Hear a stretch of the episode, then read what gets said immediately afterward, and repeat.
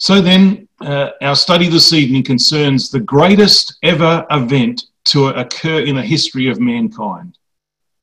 And I'm sure you would agree, this event has forever changed the course of history and the destiny of this world more than any other event. And it was, of course, announced, as we know, by those words He is risen. The life of our Lord to this point, including his sacrificial death on the cross, has laid the basis for the resurrection and victory over the law of sin and death, which had no more dominion over him. However, this was not done in himself for himself alone. It was achieved in him, brothers and sisters and young people, by the power of God for us. And I'd like you to come with me to Ephesians chapter 1. And our study is going to be a bit of a workshop, so I want, uh, I want you to benefit from it as much as possible. And for that reason, if you have your Bibles, uh, turn with me to Ephesians chapter 1 and just consider this prayer that the Apostle Paul gave for our brethren in Ephesus. And commencing at verse 16, where he says that he ceased not to give thanks for his brethren, making mention of them in his prayers. And this is his prayer on their behalf that the God of our Lord Jesus Christ, the Father of glory, may give unto you the spirit of wisdom and revelation in the knowledge of him, the eyes of your understanding being enlightened. Now, I want you to remember that expression. The eyes of your understanding being enlightened, because we're going to see this in John the Apostle. That ye may know what is the hope of his calling, and what the riches of the glory of his inheritance in the saints, and what is the exceeding greatness of his power to usward who believe. Now, this exceeding greatness of his power to usward who believe, brothers and sisters, is the power which wrought mightily in raising our Lord Jesus Christ from the dead, according to the working of his mighty power, which he wrought in Christ when he raised him from the dead and set him at his own right hand in the heavenly places, far above all principality and power and might so, that power, brothers and sisters, that raised our Lord from the dead is the same power that works in our life. And that word power, as you know, the Greek word dynamis, we get our English words dynamic, dynamo, dynamite from this word. It's explosive power, brothers and sisters and young people. An explosive power that is transformational because it brought life out of death. But not just life out of death, brothers and sisters. It performed the greatest transformation that is known to man. And there is no greater transformation than the transformation of mortal to immortal. That's the, that's the result of that transforming power that operated in our Lord Jesus Christ. Paul said that same power is at work in your lives. And I want your your eyes, the eyes of your understanding to be enlightened, to see that same explosive transformational power at work in your lives to change your mind, to change your life, and to change your destiny. Because it can break through every known barrier and limitation that exists on earth, even death itself. And that is precisely the purpose and objective of our study tonight. Because looking at the resurrection of our Lord Jesus Christ, and of course, we can't be comprehensive. It is a massive story. We're going to just focus in on the linen clothes just themselves. But this, this is the story, brothers and sisters, of he who was the first fruits of them that slept. Because there's going to be fruits afterwards. Paul tells us that, as we know, in 1 Corinthians 15. Every man in his own order Christ the first fruits, the first one to transcend from mortal to immortal. Afterwards, they that are Christ's at his coming, and that coming is very near. But on this subject, as we know, brothers and sisters and young people, there have been many doubters and skeptics over the centuries. The Greeks in Athens, my own relatives, when they heard of the resurrection of the dead in Acts 17, as we know, they mocked. And others said, uh, let's make another time, Paul. We can talk about this another day. And Paul said to King, King Agrippa in his defense, Why should it be thought a thing incredible with you that God should raise the dead? when you think about it, resurrection is an integral part of the creation. It is a fixed law of nature, and we see resurrection in many, many different ways. And resurrection that we observe in nature, brothers and sisters, all has something in common, and that is that it's not just a single event, it is a process that goes through a number of stages. Each night, the sun goes down and it's buried beneath the earth's horizon. And it ceases to illuminate and warm the earth, and darkness covers the land. And then every morning the sun rises anew and a new day dawns. Each night we go to sleep in semi consciousness, and then we rise in the morning. We see the resurrection in the morning dew. Isaiah, in his 26th chapter and verse 19, said, Thy dead men shall live, Together with my dead body shall they arise. Awake and sing ye that dwell in the dust, for thy dew is as the dew of herbs, and the earth shall cast out the dead. Each autumn, the deciduous flora ages and then dies and rests dormant in the lifeless, grey, cold winter. And then it springs back to life in the warmth, colour, and fragrance of spring. Every seed that a farmer plants has to die and be buried in the earth before it can shoot forth into life and bear fruit. We see it, brothers and sisters. We've got evidence of it. The ugly earthbound caterpillar that dies and is buried and dissolves away in its cocoon transforms into a beautiful butterfly by the process of metamorphosis. And considering the theme of our Bible school, the hope of Israel, the entire world has seen no less a miraculous resurrection of Ezekiel's 37th chapter and the resurrection of that nation who was seen by Ezekiel the prophet as a valley of dry bones. After nearly 2,000 years of death and non existence, nationally and spiritually speaking, just come to Ezekiel 37. This is a story of resurrection, brothers and sisters, and it's played out on the world scene for everyone to see.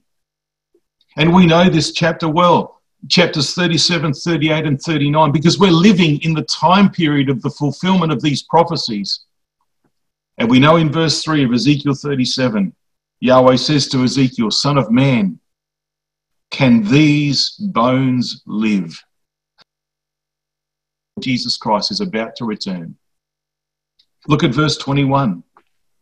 Say unto them, is the prophecy, saith Adonai Yahweh, Behold, I will take the children of Israel from among the heathen, from among the Gentile nations, whither they be gone, and I will gather them on every side and bring them into their own land. And I will make them one nation in the land upon the mountains of Israel, and one king shall be king to them all. And they shall be no more two nations, neither shall they be divided into two kingdoms any more at all. Brothers and sisters, if the resurrection of Israel were a play, and it isn't a play, but just bear with me using this allegory, if it were a play, the land of Israel is the stage and the world is the audience, and God has made sure that they are all watching because Israeli news has made international headlines ever since Israel's miraculous deliverance from Egypt, which was reported in the Jericho Daily 450 kilometers away. And the director and leading actor is our Lord Jesus Christ. The performance has already commenced, it's already started. And we have also been recruited to be involved. We've been given the script, and soon we're going to be taken to Sinai to be briefed and trained on our involvement in the final scenes of this resurrection story. Of course, as we know, we're not called because we can act. There are too many actors in the world. We've been chosen because we are living the part of the character that we will be that is the, the, the rainbowed angel of the future age. But my point is, this play of the resurrection of Israel has actually well and truly commenced and is well and truly in progress. Theodore Herzl was the leading character in, in scene one with the dream of the Zionist movement in the late 19th century the British and her allies fulfilled their roles in the pouring out of the sixth vial in Revelation 16 over the river Euphrates, pushing the Ottoman Turkish Empire out of Palestine, and the liberation of Jerusalem in World War I to make way for the kings of the, of the East. This is the resurrection of Israel. It's already happening. the Lord James Balfour issued the Balfour Declaration in, in 1917, and the, the British performed their role in having a mandate over Palestine and facilitating the emigration of the Jews back to the land. The victors of World War I issued the San Remo Res- Resolution of 1920. Jewish emigration continued during the period of the fishers, and we know the outcome of the period of the hunters in World War II. These events engulf the whole world, brothers and sisters. We know the United Nations resolution of 1947, the proclamation of the State of Israel in 1948, the Six Day War in Jerusalem back into Jewish hands, 1967. And in recent months, what have we seen, brothers and sisters? We've seen the moves for the annexation of the West Bank by Israel. Just as Ezekiel had said, I'm going to make them one nation on the mountains of Israel, the Judean and Samarian mountains. Brothers and sisters, the resurrection of Israel is in progress. But as we know, Israel had lost hope. We read of that in verse 11. Behold, they say, our hope is lost, and we are cut off for our parts. All hope was not lost, brothers and sisters. The hope of Israel is a certain and sure hope, and we can see it for being fulfilled with our very eyes. Not only that, you and I know, those of us who have accepted Jesus Christ and who are preparing for our role in this, in this play, we know, brothers and sisters, that our resurrection, our resurrection from mortal to immortal, is an integral part of, of the fulfillment of the resurrection of, nat- uh, of natural Israel. And so in verse 12 to 14, Ezekiel was to prophesy. Thus saith Adonai Yahweh, Behold, O my people, I will open your graves and I will cause you to come up out of your graves and bring you into the land of Israel. And ye shall know that, that I am Yahweh when I have opened your graves, O my people, and brought you up out of your graves. And I'm going to put my spirit in you, and you will live, and I shall place you in your own land. Then shall ye know that I, Yahweh, have spoken it and performed it, saith Yahweh. And we know that day is still to come. Because at the end, brothers and sisters, is Ezekiel says in verse 26, Yahweh, uh, through Ezekiel, says, I will make a covenant of peace with them. And it will be an everlasting covenant with them, and I will place them and multiply them, and I will set my sanctuary in the midst of them forevermore. That's the future, brothers and sisters. My tabernacle also shall be with them, yea, and I will be their God, and they shall be my people. And the nations, all of the nations that have been watching this amazing unfulfilling uh, uh, prophecy. I, Yahweh, do sanctify Israel when my sanctuary shall be in the midst of them for evermore. If we ever doubted resurrection, brothers and sisters, behold the evidence because it's everywhere. If we're a doubting Thomas, remember the words that Jesus said to Thomas reach hither thy finger and behold, Thomas. And we need to do the same, brothers and sisters. We need to reach hither our finger and we need to turn the pages of this word, which was made flesh, and touch the evidence imprinted on every page a display of divine, miraculous, superhuman, explosive, and transformational power. And behold and believe, because that's the experience of John. And let's come to John chapter 20 and see the Apostle John behold and believe. Now, you know this story very well, so we're only going to just pick out a few selected parts of, of this, uh, this record in John chapter 20 as we look at the significance of the linen clothes. So we know that uh, Mary had come to the sepulchre, uh, finding the stone rolled away. She came back and alerted Peter and John. They run to the sepulchre, and we see from verse 5 John stooping down and looking in saw the linen clothes lying, but he didn't go in. Now, if you're taking notes, which I hope you are, the word saw in verse 5, the word seeth in verse 6, and the word um, saw in verse 8 are three different Greek words, and it's important that we understand the difference. So, John in verse 5 saw, the Greek word is vlepo, which means just to take a glance, a single look. That's all. The word seeth that's spoken of Peter in verse 6 when he went into the sepulchre and seeth the linen clothes lie, That's an interesting Greek word. The Greek word theoreo, from which we get our English word theory. It means to carefully observe and analyze every detail. And it's, uh, it's obvious because Peter describes, or John's record describes what Peter saw in great detail. But of note is the word saw in verse 8, because after Peter had carefully examined all of the evidence, John goes into the sepulchre and he saw and believed. That is, he believed that Jesus was risen, which Peter had not uh, yet done. Now, that word saw is a word which I ask you to remember in that expression from Ephesians chapter 1. It's the word idon, which means to see with understanding. Remember, Paul prayed that the Ephesian brethren and sisters might have eyes of understanding that were opened because the power of God is going to operate on those that believe. Now, here's the question What did Peter carefully observe? So he observed the linen clothes lying in verse 6, and the napkin in verse 7 that was about his head, not lying with the linen clothes, but wrapped together in a place by itself. He's a good detective, is Peter. He examines carefully all of the evidence, and there it is, all recorded for us in great detail. But John comes to belief and not Peter. And it's interesting because uh, John saw with different eyes to Peter, even though Peter carefully examined the detail. Now, just so that we know, we're familiar with the uh, words that are used here concerning the linen clothes. The word napkin is the, uh, the Greek word sudarion. It refers to a towel sized cloth that was used as a laborer's sweat cloth. It was worn as a headdress and it was also used to wrap the head, only the head, in burial. The linen clothes, the word in the Greek for the linen clothes is othonion. And these were strips of cloth that were round, wound around the body. And if we look at John 19, verse 39 to 14, we know that they were saturated in myrrh and aloes or aloe vera. So they were stuck together just like a spun cocoon. And the word lying there, that's used in verse 7, of the linen clothes lying, is the Greek word kimena, which is used of a person falling in in sleep or death. And so the linen clothes, all stuck together, appeared as though they were an empty shell of a body that was either dead or asleep on that slab.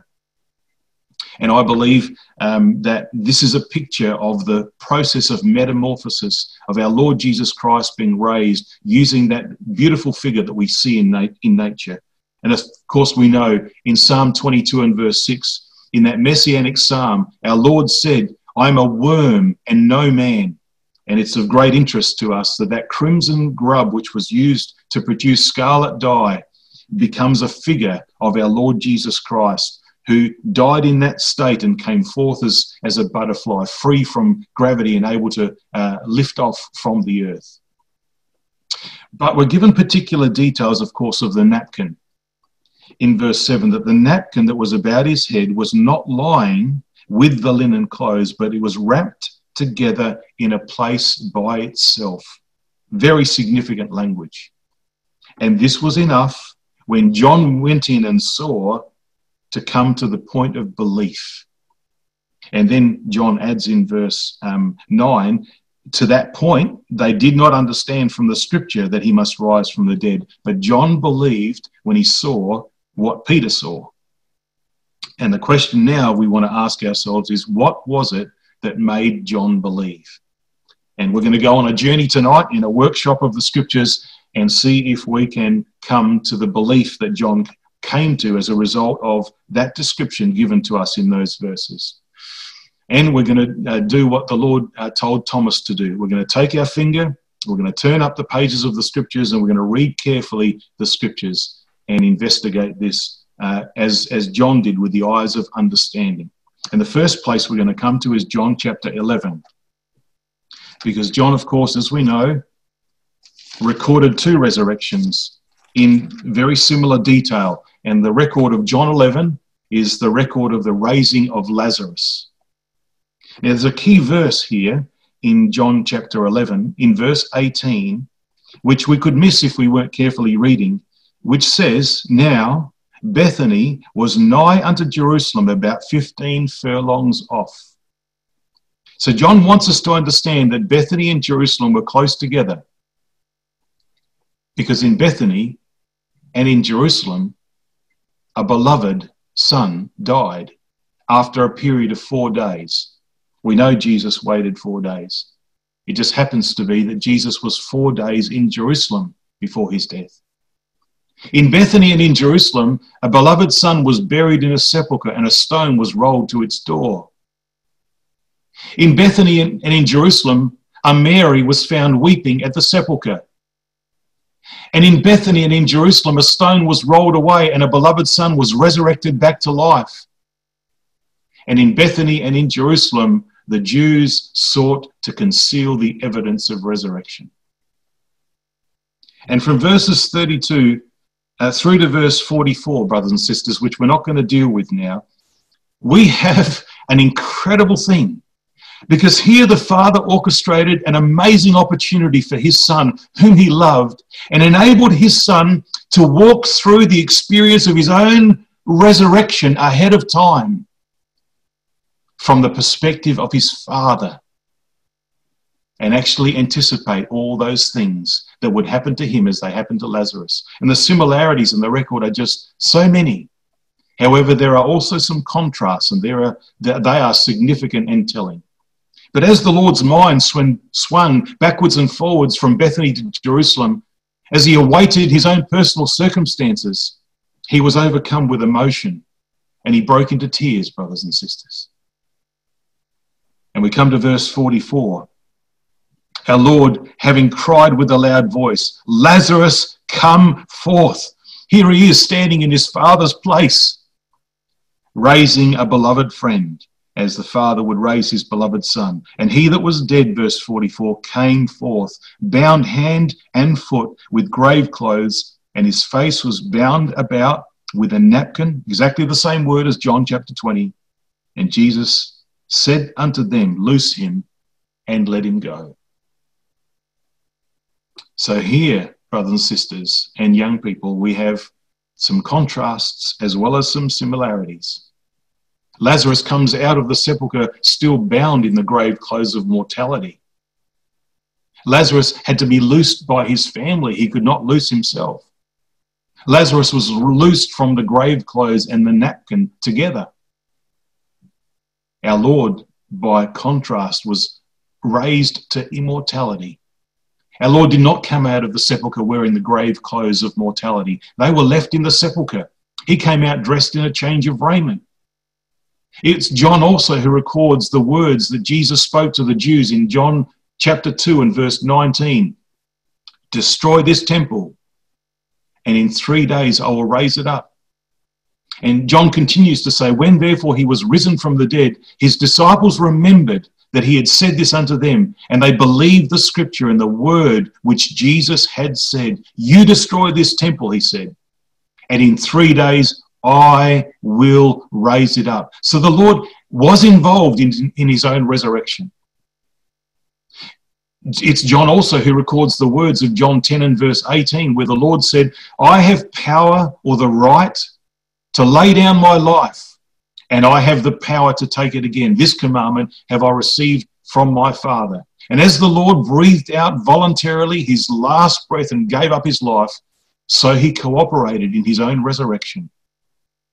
And the grave clothes of the Lord and the napkin about his head were removed and positioned separately, the napkin not lying with the linen clothes, but wrapped up together in a place by itself. So the contrasts of Lazarus, who was raised back to his mortal state to die again is contrasted to our Lord who was raised to immortality. Having been raised mortal as we will be, he was subsequently granted divine nature and was raised from mortal to immortal. That's what made him the first fruits of them that sleep.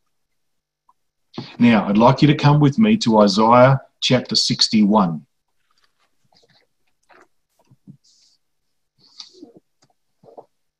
What makes this chapter familiar to us is the proclamation of liberty in Isaiah 61 and the first verse and part of verse 2, which of course we know the Lord read in the synagogue in Nazareth. Words, of course, that were spoken of him. Now we read that the Spirit of Adonai Yahweh is upon me read our Lord Jesus Christ, because Yahweh hath anointed me to preach good tidings. And what were the good tidings that he was sent to preach? What was the gospel message? We sent me to bind up the broken-hearted. Why were they broken-hearted? Well, the answer to those two questions is because our Lord Jesus Christ was going to proclaim liberty to the captives, the opening of the prison to them that are bound, and to proclaim the acceptable year of Yahweh. And if you've got a center margin, you'll see that your margin takes you against that expression to proclaim liberty to the captives, and against that expression to proclaim the acceptable year of Yahweh takes you back to Leviticus 25 and to the record of the year of Jubilee. But this message that the Lord was going to preach was only to the meek. All the world were in captivity to the law of sin and death. All of them were in need of the proclamation of the acceptable year of Yahweh, but the, there were only a few teachable, meek, who would be prepared to accept that liberty, even though it was proclaimed to all. And that's why he was sent to the meek to preach this good news. But th- this verse is not the only verse in Isaiah 61 which has that personal pronoun, which is the Spirit of Christ in Isaiah, that were the words written for our Lord Jesus Christ. There's another verse, and it's verse 10. I will greatly rejoice in Yahweh. My soul shall be joyful in my God, for he hath clothed me with the garments of salvation. He hath covered me with the robe of righteousness. As a bridegroom decketh himself with ornaments, and as a bride adorneth herself with jewels. Now, I'm sure you would all agree that those were equally the Spirit of Christ in Isaiah. And of course, we're in good company because Brethren Roberts and Walker in the book Ministry of the Prophets say so as well. And those two scriptures in Isaiah 61 are related. And the theme of the bridegroom redeeming his bride goes into chapter 62, as we know, because Zion and New Jerusalem is the bride that is going to be married to the Redeemer. And it's a beautiful section in Isaiah's prophecy. And if you just have a look at verse 10, that word, as the bridegroom decketh, you'll see in the margin, the Hebrew for the word decketh is decketh as a priest. So this bridegroom who's going to redeem his bride, Zion or New Jerusalem, He's also a priest as well as a bridegroom. And the result of his redeeming and atoning work is going to produce resurrection globally. And we read of that in verse 11. For as the earth bringeth forth her bud, that's the process of resurrection as we know, we see it in nature. And as the garden that causeth the things that are sown in it to spring forth, and you would recognize this language the Apostle Paul uses in his his monumental chapter on resurrection, uh, uh, 1 Corinthians chapter 15.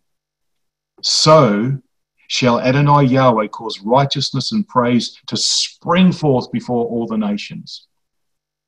And this is a prophecy of the resurrection of the saints after the resurrection of the Lord Jesus Christ. And Brother Roberts and Brother Walker in the Ministry of the Prophets um, also expound that verse in that way because our Lord Jesus Christ was sown and sprung forth in a garden, as we'll see from John's record. He was the first fruits. He was the garden. He was the one who in the garden was sown and sprung forth.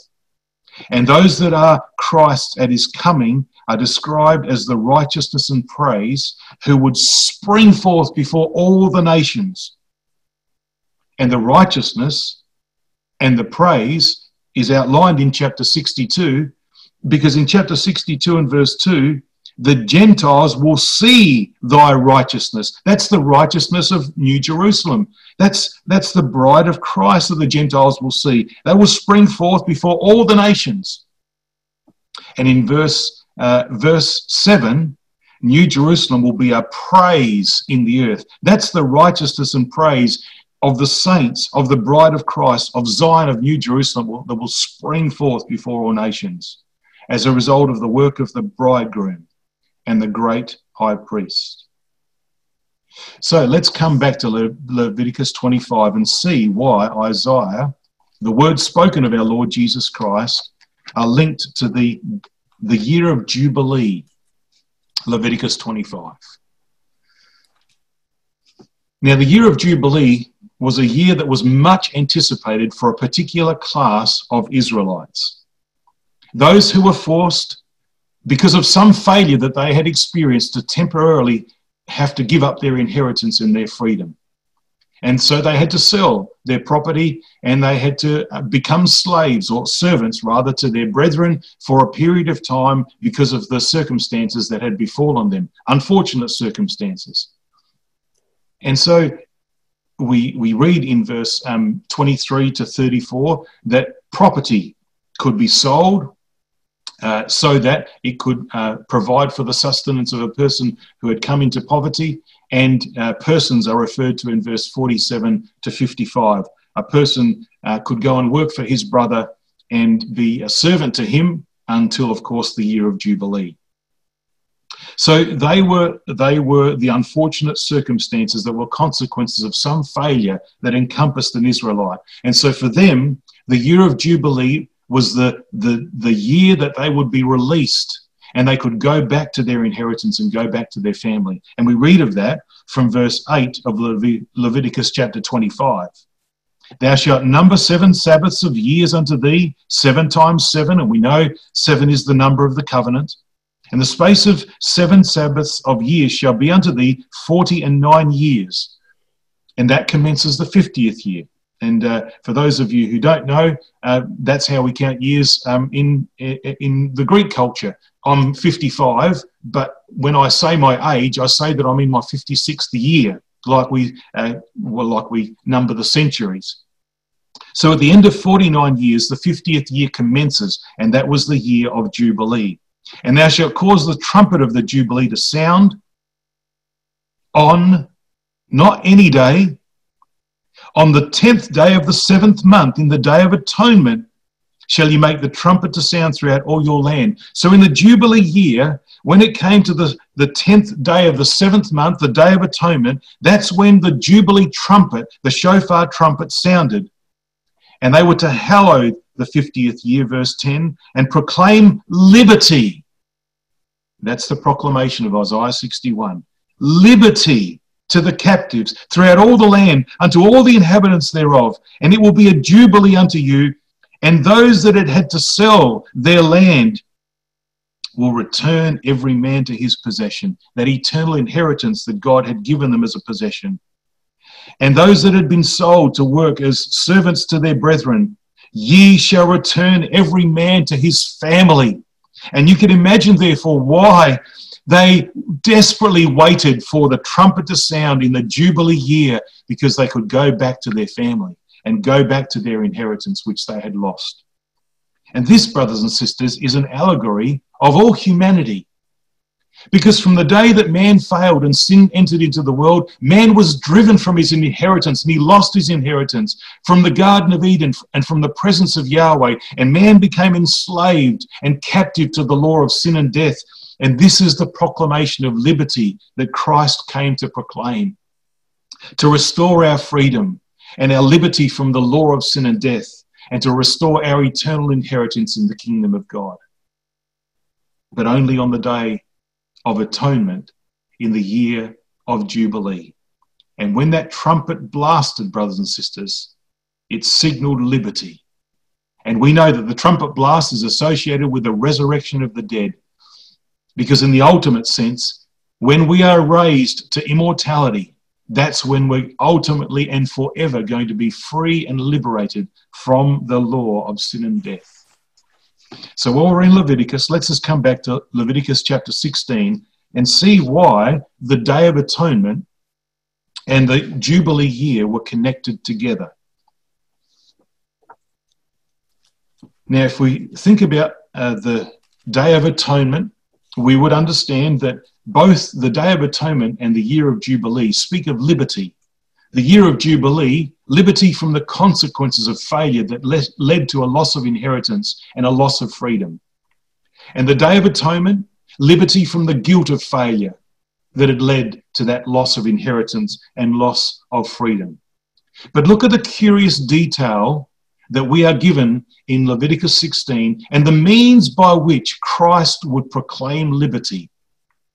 He's a high priest in this chapter, as we know. Aaron is the high priest at the time.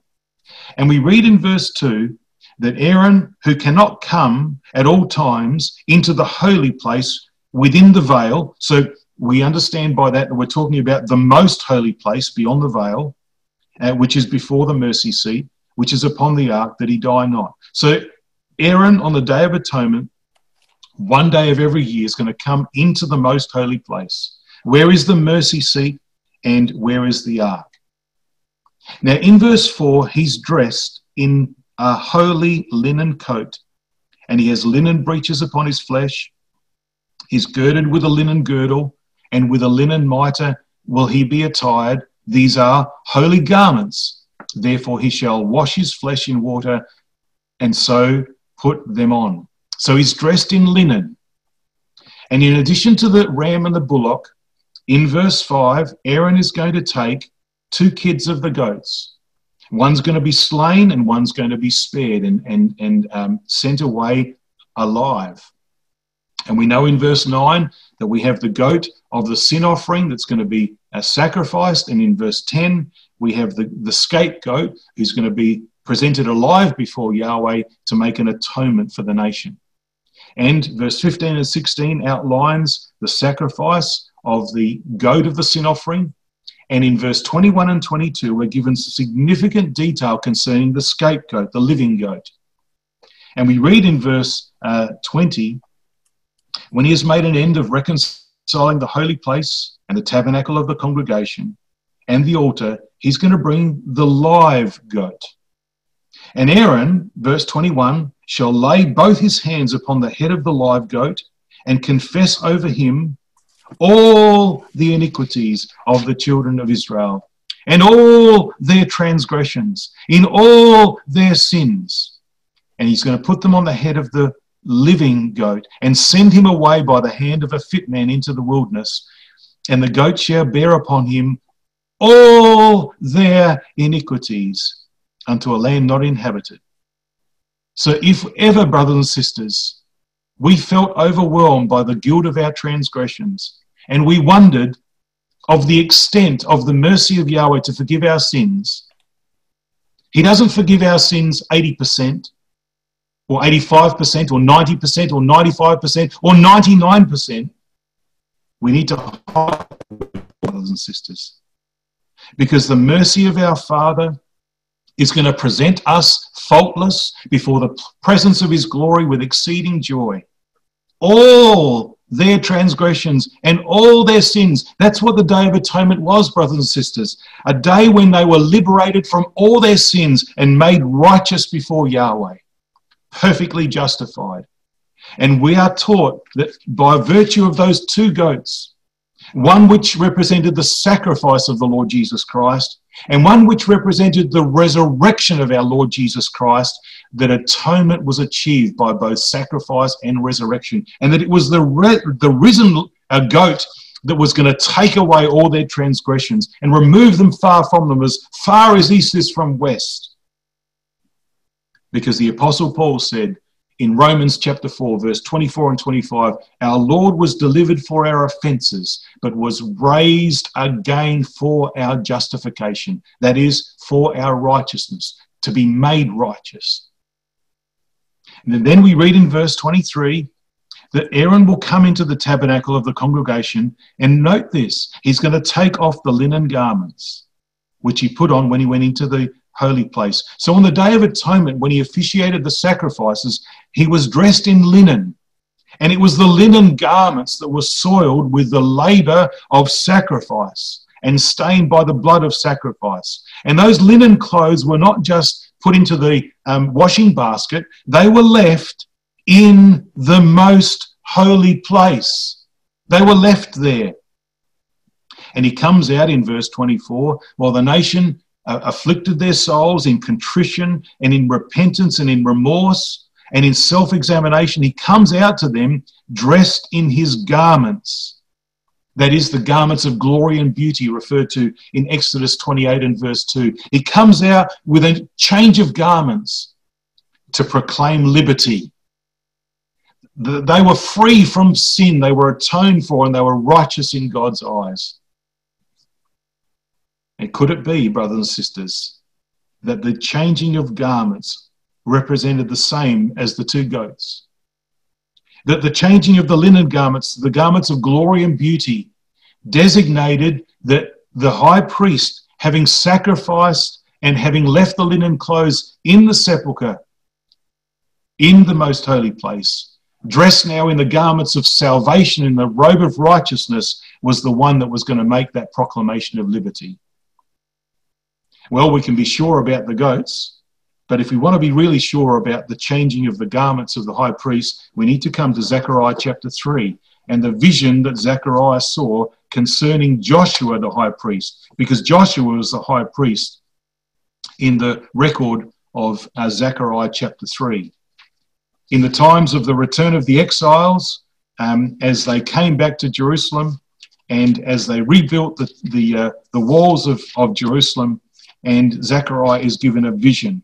And whilst this vision, uh, historically speaking, is the times of Ezra and Nehemiah, and the Satan that resisted them, which was the Samaritans, recorded in Ezra chapter 4, this is a vision of the changing of the garments of the high priest, who is, as we said, Joshua at this time historically. So he's battling against Satan. So as far as our Lord Jesus Christ, Here's Genesis 3:15, and here's the battle between the seed of the woman and the seed of the serpent, and our Lord Jesus Christ is going to be victorious.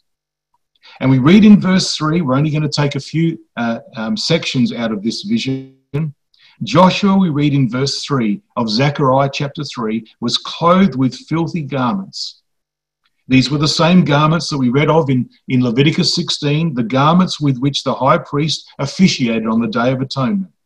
And he stood before the angel, and he answered and spake unto those that stood before him, saying, Take away the filthy garments from him.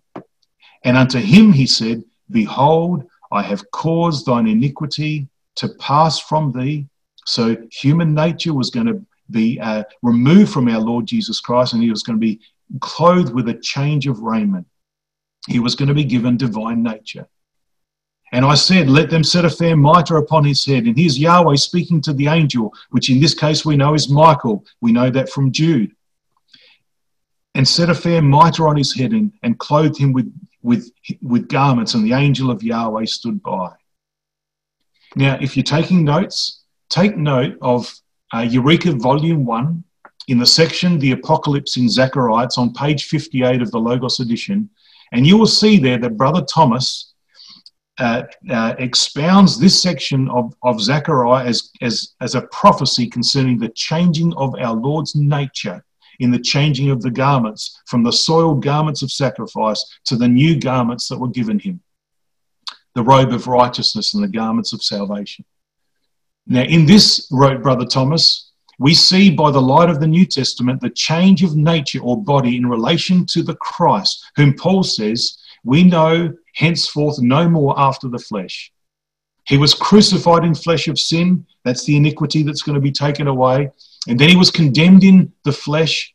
But when he rose again, he became spirit body, called by Paul, Pneuma Iosinis, spirit of holiness, quoting Romans chapter 1 and verse 4, by the resurrection from the dead. Two other pages I would recommend is page 14 and 15 of Eureka Volume 1, where Brother Thomas refers us to Psalm 139, verse 15, where the psalmist, speaking of Christ, wrote, My substance was not hid from thee when I was made in secret and curiously wrought in the lowest parts of the earth. Explaining that this is a reference to the Lord's body, which was repaired in the sepulchre for future manifestations. The body, wrote Brother Thomas, was repaired in its being freed from the loathsome disease of death. It was created a spiritual body with all of the embroidery of the Spirit. It was sown in corruption, though not permitted to see corruption, it was raised to incorruption. Isaiah had said what was going to be sown into that garden was going to spring forth. And here is a prophecy of the resurrection, the change of nature, the change of garments of Joshua the high priest. Now, in verse 9, and just at the end of verse 9, we read that I will remove the iniquity of that land in one day. Because the changing of the garments of Joshua, brothers and sisters, was for the purpose of purging away the iniquity of the nation. His iniquity was taken away because he was changed from mortal to immortal. That was not just for himself, it was for us, brothers and sisters, because the iniquity of the land is going to be removed in one day on the Day of Atonement as, the, as, a, as a result of the work of the great high priest. Because it was on that day that he made atonement for all of the sins, all of the iniquity, and all of the transgressions of, of the nation of Israel but it's also the Day of Atonement in the year of Jubilee. And we have that in verse 10.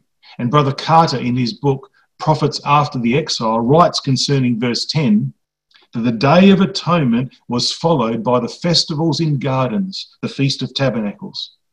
The great Day of Atonement was followed by the Jubilee call for Israel to return to their inheritance and to lead a festival in the kingdom of God. It's the Feast of Tabernacles. In Exodus 23 and verse 16, the Feast of Tabernacles is called the Feast of Harvest, of the first fruits, including that of the vine and that of the fig tree, which we have there recorded in verse 10. This is the year of Jubilee. This is the kingdom of God, the feast of ingathering, when what, when what was sown in the field is going to spring forth and be harvested in the kingdom of God. This is resurrection language, brothers and sisters.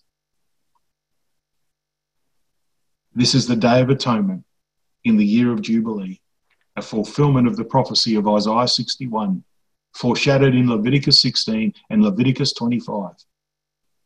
Now, where would we go to find a fulfillment in our Lord Jesus Christ of all of these prophecies? Which gospel account is going to give us the answer? And the answer, brothers and sisters, is going to come from John no less. So let's come back to John chapter 20. It's John who records for us the fulfillment of all of those scriptures that we've considered. And so, coming back to John chapter 20, let's just uh, become oriented and just look at verse 11 and 12. Because what Mary saw when she stooped into the sepulchre, no one else saw. She saw two angels in verse 12, one at the head and the other at the feet where the body of Jesus had lain. Now, I don't know about you, but that's a pretty accurate replica of the mercy seat where the blood stained garments lay of our Lord Jesus Christ, the sacrifice. And at the end, one at the head and the other at the feet, the two cherubim which overshadowed the mercy seat. So this was the actual most holy place, brothers and sisters, into which the blood of the sacrifice was placed on that mercy seat between the cherubim. And that's the picture that Mary saw. And that's why we read that the blood stained linen clothes, the filthy garments of the high priest, were left there.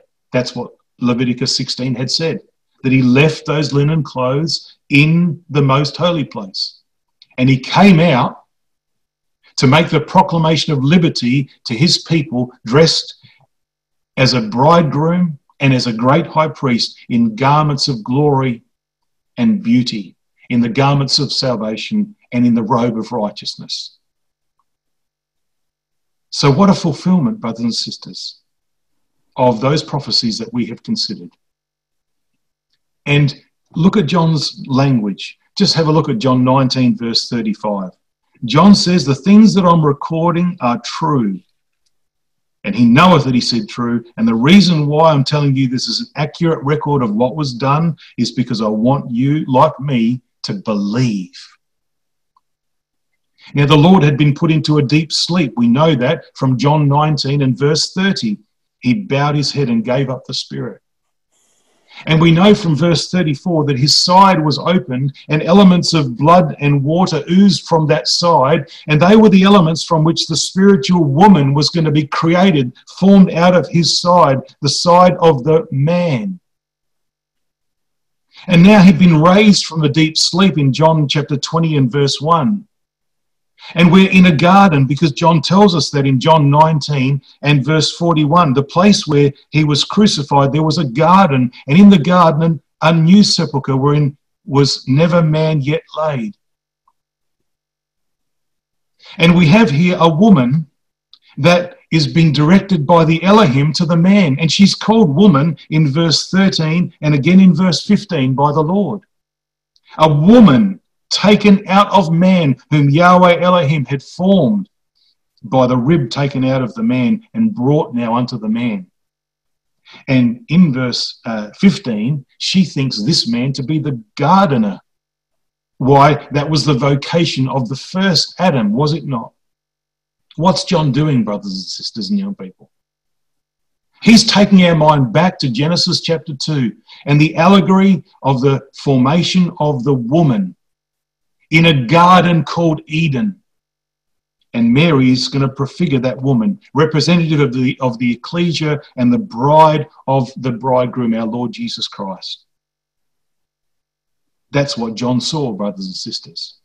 And that's what led him to believe.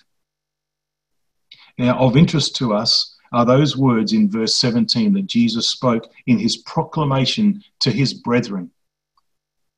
In verse 17 of John 20, we read that Jesus said to Mary, Go to my brethren and say unto them, I ascend unto my Father and to your Father, and to my God and your God.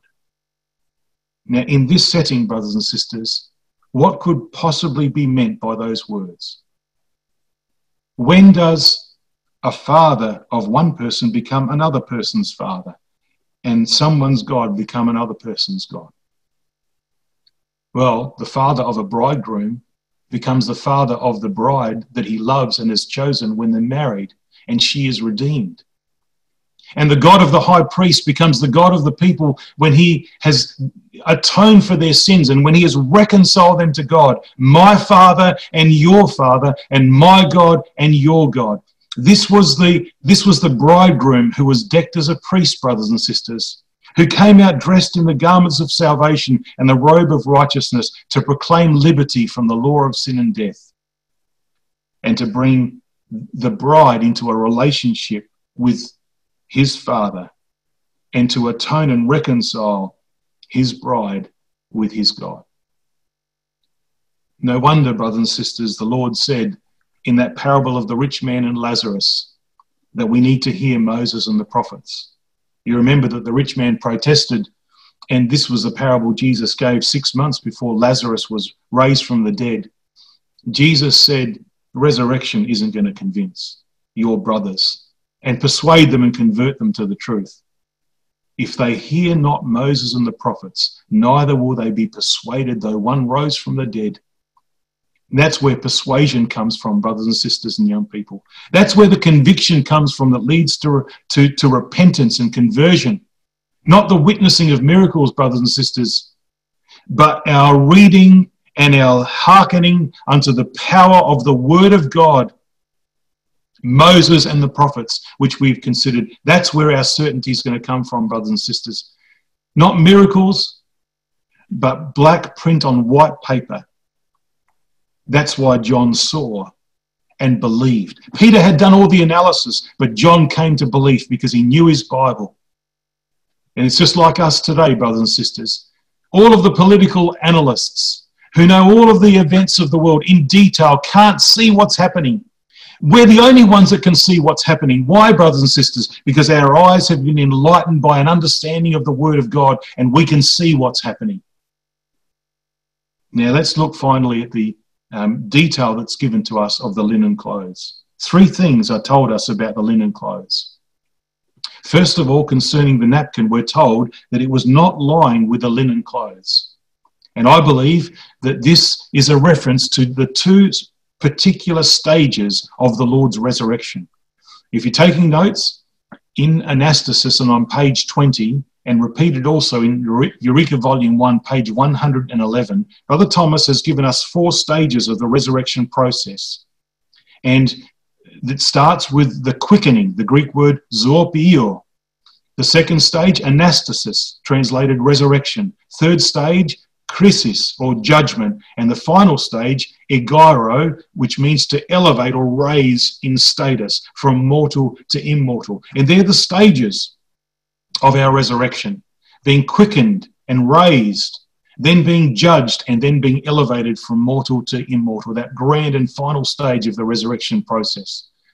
Well, our Lord was the first fruit, so he went through the same, same stages, except that his judgment went beforehand. And we know that he was vindicated at his death on the cross when the veil of the temple was rent, signifying that he had penetrated beyond the barrier of mortality into the most holy place of mortality. And that's why there was the two stages the removing of the napkin first, and then he was freed from the linen clothes second. He was raised as a mortal man, and then subsequent to that, he was conferred upon with divine nature. Now, secondly, the napkin was folded or wrapped together. And we've talked about what the napkin was. It was the napkin that was referred to also in the parable of the pounds in Luke 19 and verse 20, when the wicked servant hid his master's money in a napkin because he refused to labor with it. And we know that the curse that Yahweh brought upon man because of sin was that in the, the sweat of his face he would eat bread till he returned to the ground, for out of it he was taken. Dust thou art, and unto dust thou shalt return. And our Lord, brothers and sisters, his brow brought forth both great drops of blood falling to the ground as sweat, and that crown of thorns which was placed upon his head yielded blood from his brow. And that napkin was a napkin that was soiled because of his labors, brothers and sisters. And blood, sweat, and tears stained that napkin. But that napkin represented a curse. And the old covenant, which was going to be taken away and replaced. In Hebrews chapter 1, the Apostle Paul in verse 10 to 12 outlines to us how that napkin was going to be folded and put away the curse was going to be removed. Thou, Lord, in the beginning, hast laid the foundation of the earth. The heavens are the works of thine hands. The, the heavens and earth which are under the curse will perish, but thou remainest. They will wax old as doth a garment, and as a vesture thou shalt fold them up, and they shall be changed. But thou art the same, and thy years fail not. Now they are eternal. And thirdly, we read that it was in a place by itself. Because the napkin related to the head and the linen clothes to the body. And we know that in this figure, brothers and sisters, our Lord is the head. Ephesians 5, verse 23. He's the head of the wife, the head of the ecclesia, and savior of the body. So the head and the body were separated because the head was raised independently of the body. Our Lord Jesus Christ was the first fruits, and there was a space placed between his resurrection and ours. And that's why Jesus said to Mary, Don't cling to me or hold on to me because I ascend to the Father. There's going to be a space of 2,000 years between the resurrection of the head, our Lord Jesus Christ, and the resurrection of his ecclesia, who will be raised afterwards at his coming.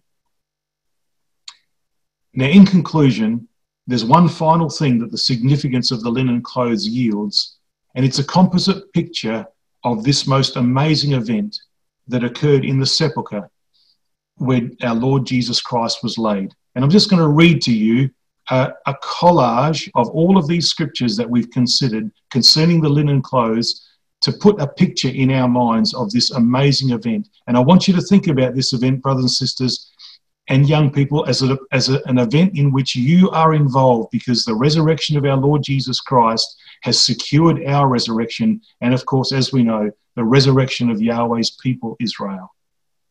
If you want to close your eyes and, and imagine this, you can. I'll leave it up to you. The time had come. The Father gave the command My son shall rise. It is not possible that the grave should hold him. The angel was sent from heaven, but he was not sent alone, for two angels met the women at the sepulchre, as Mary saw two angels at the tomb. Gabriel and Michael, most likely, who were given the greatest honor to raise our Lord Jesus Christ from the grave. They represented the power and the name of Yahweh El, which were to be seen in the resurrection of our Lord Jesus Christ on behalf of all saints whose resurrection was secured in his. as intensifying contractions once brought Mary's son to birth. So the convulsions of the earth were, were experienced in a huge earthquake as our Lord Jesus Christ was brought forth. And that earthquake rolled back the stone and broke through the seals. The guards, the Roman guards, frozen on, on the spot as the angels enter into that sepulchre.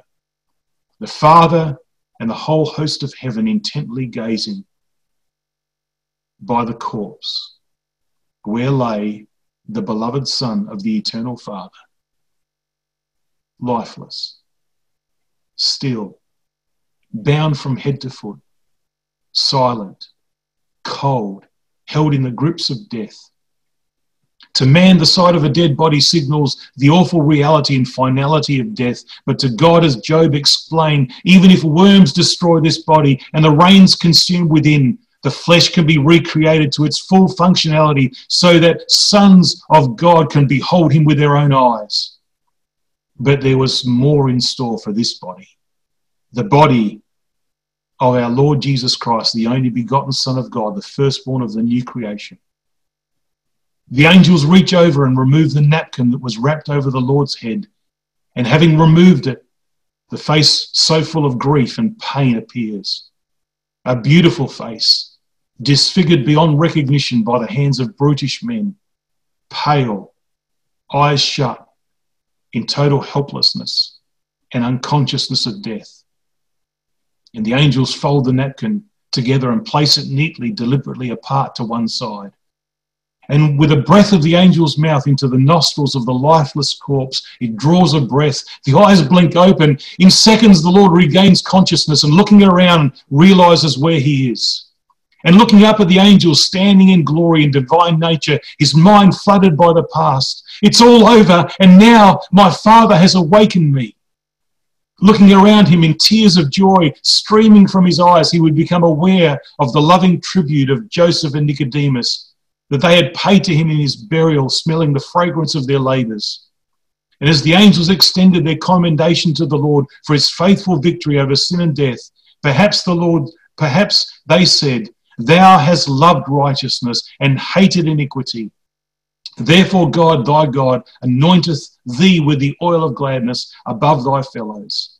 And perhaps with a hand upon the Lord's head, the angels bestow him with divine nature, and the Lord feels the surge of the Spirit transform him into immortality, and his garments changed. In a moment, twinkling of an eye, the dead one was raised to incorruption, and he was changed. Death swallowed up in victory, the first fruits. Now surely there would be others to follow afterwards. Gone were the wounds from his pierced brow, from his disfigured face, from his scourged back. Only wounds in his hands and, and feet and side remain to convert his unbelieving people.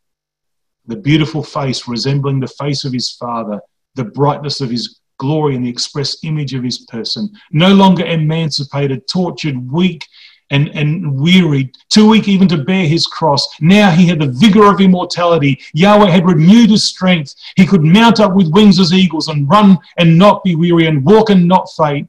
He was declared to be the Son of God with power.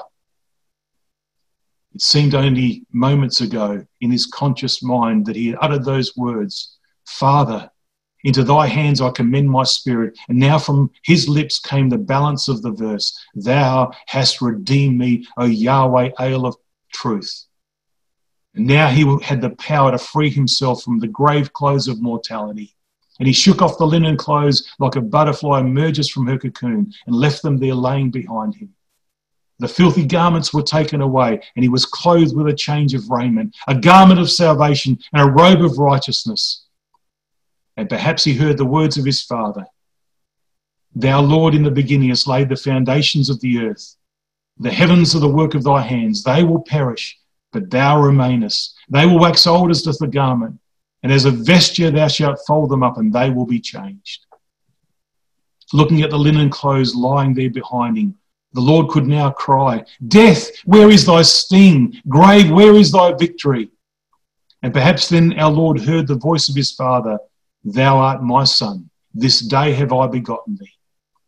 If the heavenly host burst into song at the birth of Jesus, how much more would the heavens have rung with immortal voices? For when he brought the first begotten from the dead, he saith, And let the angels of God worship him. And perhaps as the angels escorted the Lord out of the tomb, they said, All power is now given unto you in heaven and earth. You have now been made so much better than us, the angels, as by inheritance you have obtained a more excellent name than we. An honoured place now awaits you at the right hand of the throne of your Father. We will remain here to announce your resurrection to the disciples. Go and make yourself known to them. Proclaim liberty, liberty from the law of sin and death, which you have secured for your brethren. And we will return at the appointed day to give the promise of your second coming to your brethren at the time of your ascension, and we will take you up out of their sight into heaven and present you before the Ancient of Days, your Father, that you might receive dominion and glory and a kingdom, that all people and nations and languages should serve you. Your dominion will be an everlasting dominion, and your kingdom that which shall not be destroyed. All this, and much more, no doubt, concealed by the glory of God for the honour of kings to search out in the significance of the linen clothes. And that universal kingdom and glory and everlasting dominion, brothers and sisters and young people, is the hope of Israel. And the resurrection of Israel, the nucleus of that kingdom, is well and truly in progress. And very soon we will enter into the final scenes, which will contain the most devastating tragedy, miraculous deliverance, dramatic conversion, and heartwarming reunion the world has ever seen and it will receive a standing ovation round the world. And you and I, his saints, God willing, will be part of that action. Even so, come, Lord Jesus.